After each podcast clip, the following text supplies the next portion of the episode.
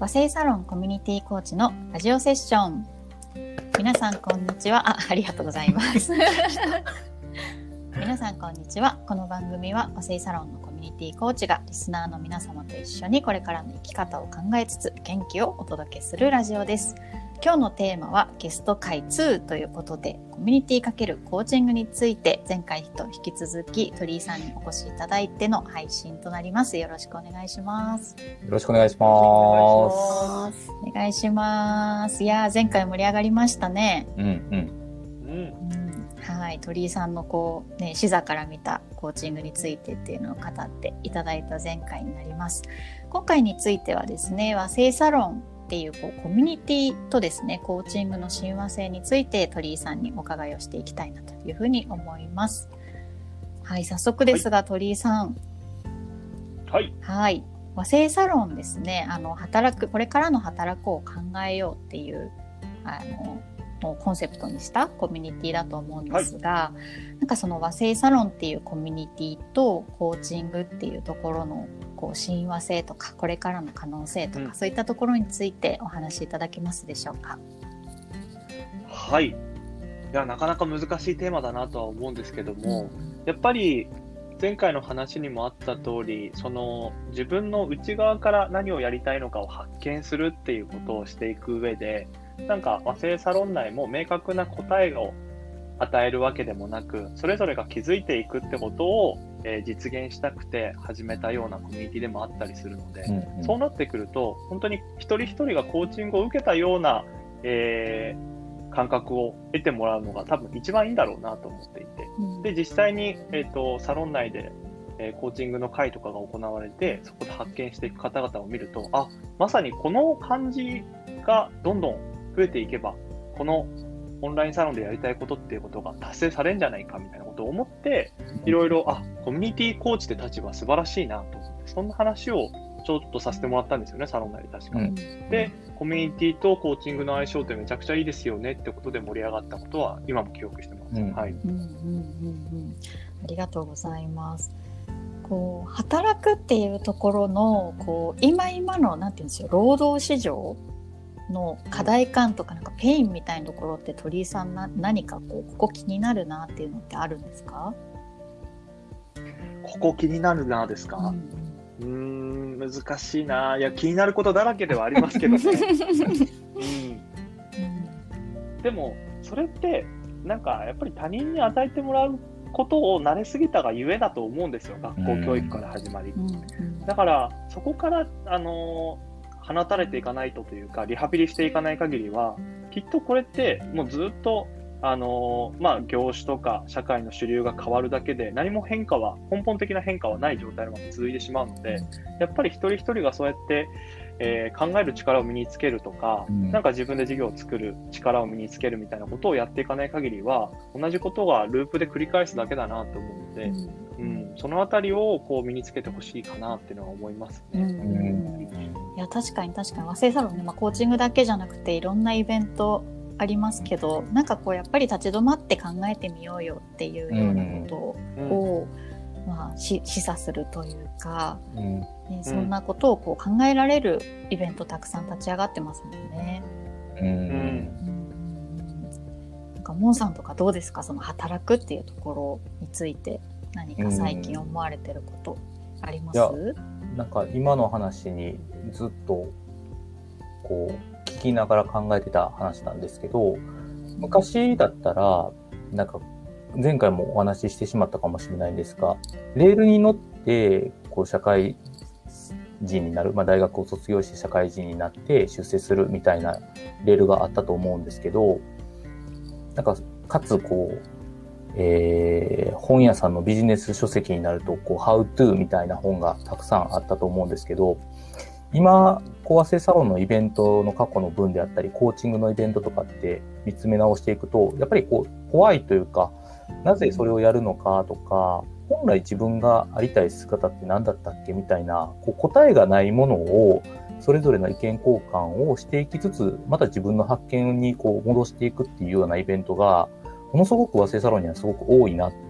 世の中もそういう風潮になってきてるよなっていう意味ですごく合ってきてるよなっていうのはすごい感じますし、そこのいい部分だけではなくって、そういうことを考えることがやっぱり苦手な人もやっぱり如実に出てきているなっても思ってるんですよね。だからこそやっぱり自分が本当に叶えたい、できることを一歩一歩やっていく大切さっていうのを今話聞きながら少し思いましたかね。うんうんうんうん、いや、やっぱそうですよね。こう思考力とか自分で自分に問いを立てる力とかってこれから、ね、必ず求められる力になってきますよね。大事。あやさんいかがです？なんかね、こうご自身の体験も踏まえてコーチングとかキャリアみたいなところに対して何かご意見あります？そうですね、和田標長者の最初の和田をどう作るのかっていうところが課題なのかなと、課題というか、まあ、ピンとしてあるんじゃないかなと思っていて、まあ、例えば最初に入った会社を何か、まあ、世間的な評価であったりとかなんとなく働いていて、でそこの経験を踏まえてやっぱりこれがしたいっていう方向転換をしたいなと思った時に、やっぱり市場って何でしょう、まあ、似たような経験がある人を採用するとか、やっぱりこの人を採用するからには理由が必要じゃないですか、なのでこう経験は薄いかもしれないけれどもこの人だったらできそうっていうふうにこうどう思ってもらうのか、そこと自分のこう純粋な意欲っていうところをどうつなげていくのかっていうのがまあ、自分のキャリアとか振り返っても結構試行錯誤したなっていうふうには思います。あやさんご自身も、ね、こうコーチングっていうものをまあ学んだりとかご自身も受けたりする中でなんかこうキャリアが変わってきたりっていうところがあったじゃないですか。なんかそうこう何がこうそうさせたんですかね。一つはこうコーチとクライアントの距離感ってやっぱり家族みたく近いわけでもないし、でも会社みたく最初から何か成果を求めるわけでもないしっていう関係性の中でやっぱりもう無条件に本当にできるんじゃないって言える距離感がある。多分家族だったらでもそんなことして失敗したらどうする、一緒になんか心配しちゃうし、会社だとでもこれ任せて失敗されたら自分もなんだろう、例えばまあ死ぬぐいしなきゃいけないとかあるかもしれない、と、まあ、コーチだとなんていうんですかね、この人もこのことを語っている時の表情がすごい素晴らしいし、何かある気がするからなんかちっちゃくてもやってみたらいいんじゃないかなっていうふうにこう言う、で受けたその発言を受けた側も自分がだけだったらちょっと怖いけど、そうやって人から言ってもらうことで、あ、実はできるのかもしれないっていうちょっと、思考の転換というかが起きたりするのかなって思ったりします、励ましとかね、後押しみたいなのってすごくこうパワーになりますよね。なんかこうそれと似たようなことが今サロン内でも至るところで起きてるんじゃないかなっていうふうに私は感じてるんですけど、鳥居さんから見られてどうですか？いや、本当そうですよね。そのやっぱりサロンで、そのコーチングを実現するっていうところって大きな魅力としてはやっぱり複数人いるというか、仲間同士でそこを切磋琢磨し合えるっていうところすごい大きいなと思っていて、なんかこれまでみたいにその求められる人材になればよかった場合だったらもうひたすら淡々と努力すればいいじゃないですか。でいかに他人を出し抜くかというか他人より努力するかってところに価値があったんですけど、でもなんかそういった答えがなくなってくるといかに問い続けるかってことの方がきっと大事になってくるはずで、そもそもこれってどうなんだっけとかそういったもう本当に根本的なところから見直していかなきゃいけなくて、でそれって多分一生答えが出ない問いなんですよ。でもその一生答えが出ないものに問い続けなきゃいけないときにやっぱり一人じゃ難しいなっていうのはすごい思っていて、だからそれが仲間がいることによってこう互いに、その問いを与え合ってなんか導き出していくというか、でそれはきっと人の言動を通じて、発見することっていうのはすごく多いと思うので、なんかそういった関係性を作る上でコミュニティっていうものとコーチングの相性ってすごくいいなっていうふうに思いますね。いやー間違いないですね。なんか和製サロンってすごく多種多様な方がいらっしゃるじゃないですか。フリーランスの方もいれば、独立されてオーナーでやられてる方もいれば、会社員の方もいて、皆さんがこういろんな職種立場でやられているからこそ、こうじゃあフリーランスになりたいみたいなこうキャリアチェンジをしたいなって思った時に、すごい仲間が教えてくれる、っていう、こう情報提供とか切磋琢磨とか一緒に関わり合って進んでいくみたいなことをするのにすごく最適な場所だなっていうふうに、感じています。そうですね。なんかこう今の話聞いてても僕も思ったことで言うと、やっぱりサロンで特に和製サロンの中で文脈っていうのは働くっていうのが軸で一つあるんですけど、それってもしかしたら家族以上にやっぱり深い話をしているような、テーマでもあると思うんですよね。で、それをさらにコーチングで深めていくっていう相性っていうのはやっぱりすごく抜群で、しかもそれが人によってはこう自己開示しながらフィードバックをもらっていくって、なかなかない環境だと思うので、そこの親和性って確かに高いよなって改めて感じましたね。ありがとうございます。さっき鳥居さん冒頭にその教育現場みたいなお話もありましたけれど、なんかその、和製サロンだけじゃなく、その今後、例えば教育現場、学校とか、会社とか地域とか他のこうコミュニティとそのコーチングって今後どうなっていきそうみたいな見立て、見解は鳥居さんはどう思われていらっしゃいますか？そうですよね。なんかやっぱりさっきの話にも通じるところなんですけど、そのいわゆる座学的なものっていうところに限界が来てると思うんですよね。先生が教えてくれるものをみんなが、懸命にノートを取って覚えていくっていうところ、それよりかはもうちょっとこう座組になってこう円卓のようにみんなで囲んで議論するみたいなことの方が大事になってきて、先生はなんかそのいい、導き役というかファシリテーションをしていくみたいな形にどんどん移っていくんだろうなと思っていて、そうなっていくとどんな場においてもそのコーチング的な発想というか、それぞれがそういう視点を持っていくっていうことも大事でしょうし、あとはなんか前回の話に通じるんですけど、なんか僕よくやってるなと思ったのは、その他者を鏡のように見立てて、それでセルフコーチングしてんだなっていうのもちょっと今思ったんですよ。なんか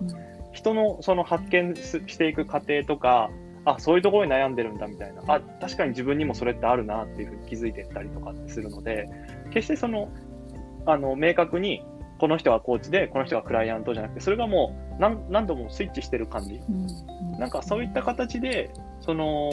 必要なものというか、自分の内側に何が存在しているのかを発見していくっていう過程がすごく大事だなと思うし、自分にとって今かけがえのない時間になってるなってこのオンラインサロンとかしてても思うので、なんかそういった形がこれから会社とか学校とか地域コミュニティみたいなところにも広がっていくんじゃないかなっていうふうに思います。確かになんかこう上下の関係性だけじゃなくて、よりこうフラットなもっと関係性にどのコミュニティにおいてもなって、いくっていうことが理想の状態かもしれないですね。ありがとうございます。何かここあやさんありますか？コミュニティ×コーチングみたいなところ。そうですね、今の、鳥さんのお話をお伺いしてて思ったのが、そういうフラットな関係性を築けてる方が年を取るのが楽しくなりそうというか、年を重ねてなんでしょう、でも自分は年上だから何かを教える存在じゃなきゃいけないんだと思うと、すごく息苦しかったりとか、こう心地のいいコミュニケーションを取りにくかったり、変なプレッシャーかかっちゃうと思うんですけど、で逆にね、年下の方とかもなんかずっと話聞いてて疲れるとかあるかもしれないし、でもフラットな関係でお互いのこう興味関心にお互いが興味を持ち合うっていうのが続いてると、なんかずっと生きてる限り学びがあるし、なんかすごく楽しそうだし、そういう学びの場って本当に和製サロンでも続いていくといいなって思いました。まさにね、自分以外はみんな死っていう、その考え方素敵ですよね。こう年を、取るのが楽しみになるようなこう関係性をみんなが築いていくっていうのはすごく素敵な世界観だなと思いました。ありがとうございます。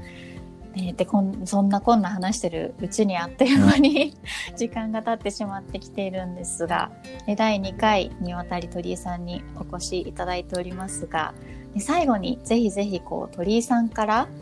我らがコーチング部へのなんかこんなことを今後してってほしいよとか、リクエストがあればですね、ぜひお伺いをしたいのですがいかがでしょうか。はい、これも結構考えたんですけど、やっぱりコーチングっていう単語だけだとまだまだその何かいぶかしかられるというか、分かりにくい部分があると思うんで、なんか多分掛け算だと思うんですよ。何々かけるコーチングみたいなところが結構重要になってくるんだろうなと思って、この何々の部分にいろんなもの入るような気がするので、その可能性をどんどん探ってってみてほしいな。それこそあやさんの選書とかもそうだと思うんですけど、いろんな形でこっち側に親近感があれば、それに付随するコーチングってなんだろうっていうふうに自然と興味が持てると思うので、多分ここと相性がいいものっていっぱいあると思うんですよね。僕自身だとなんか意外と相性いいんじゃないかと思ってるのは、断捨離かけるコーチングみたいな、なんか自分に本当に必要なものに発見していくっていうものを、ちょっと人と対話する中で発見していく、ものでも人でもことでも全てにおいて、なんかそういうのもやってみたいなって自分でちょっと思いましたし、そんな形でいろんなバリエーションが増えていったら面白そうだなっていうふうに感じております。楽しそう。いや確かにね、ものだけじゃなくて、物理的なものだけじゃなくてね、自分にとって大切なものとそうでないものを必要なものを得て、必要でないものは手放していくみたいのってなかなか難しかったりしますね。いやありがとうございますね。掛け算っていうところで言うと、他の和製サロンの部活との可能性みたいなところもね、前回部活動ミーティングで、モンさん出ていただいて、HSP 部とか本部とかいろんな部活とのコラボレーションを今後どんどんしていきたいなと思っておりますので、ぜひリスナーの、ね、方で、コーチング興味あるよとか、生産の興味あるよみたいな方、ぜひお待ちしておりますので、お越しいただければと、はい、思います。はい、ありがとうございました。それではですね、はい、和製サロンの発起人鳥居さんに今回もお越しいただきまして、本日のテーマは、コミュニティ×コーチングについてということでお届けしてまいりました。皆さん来週もよろしくお願いします。ありがとうございました。ありがとうございました。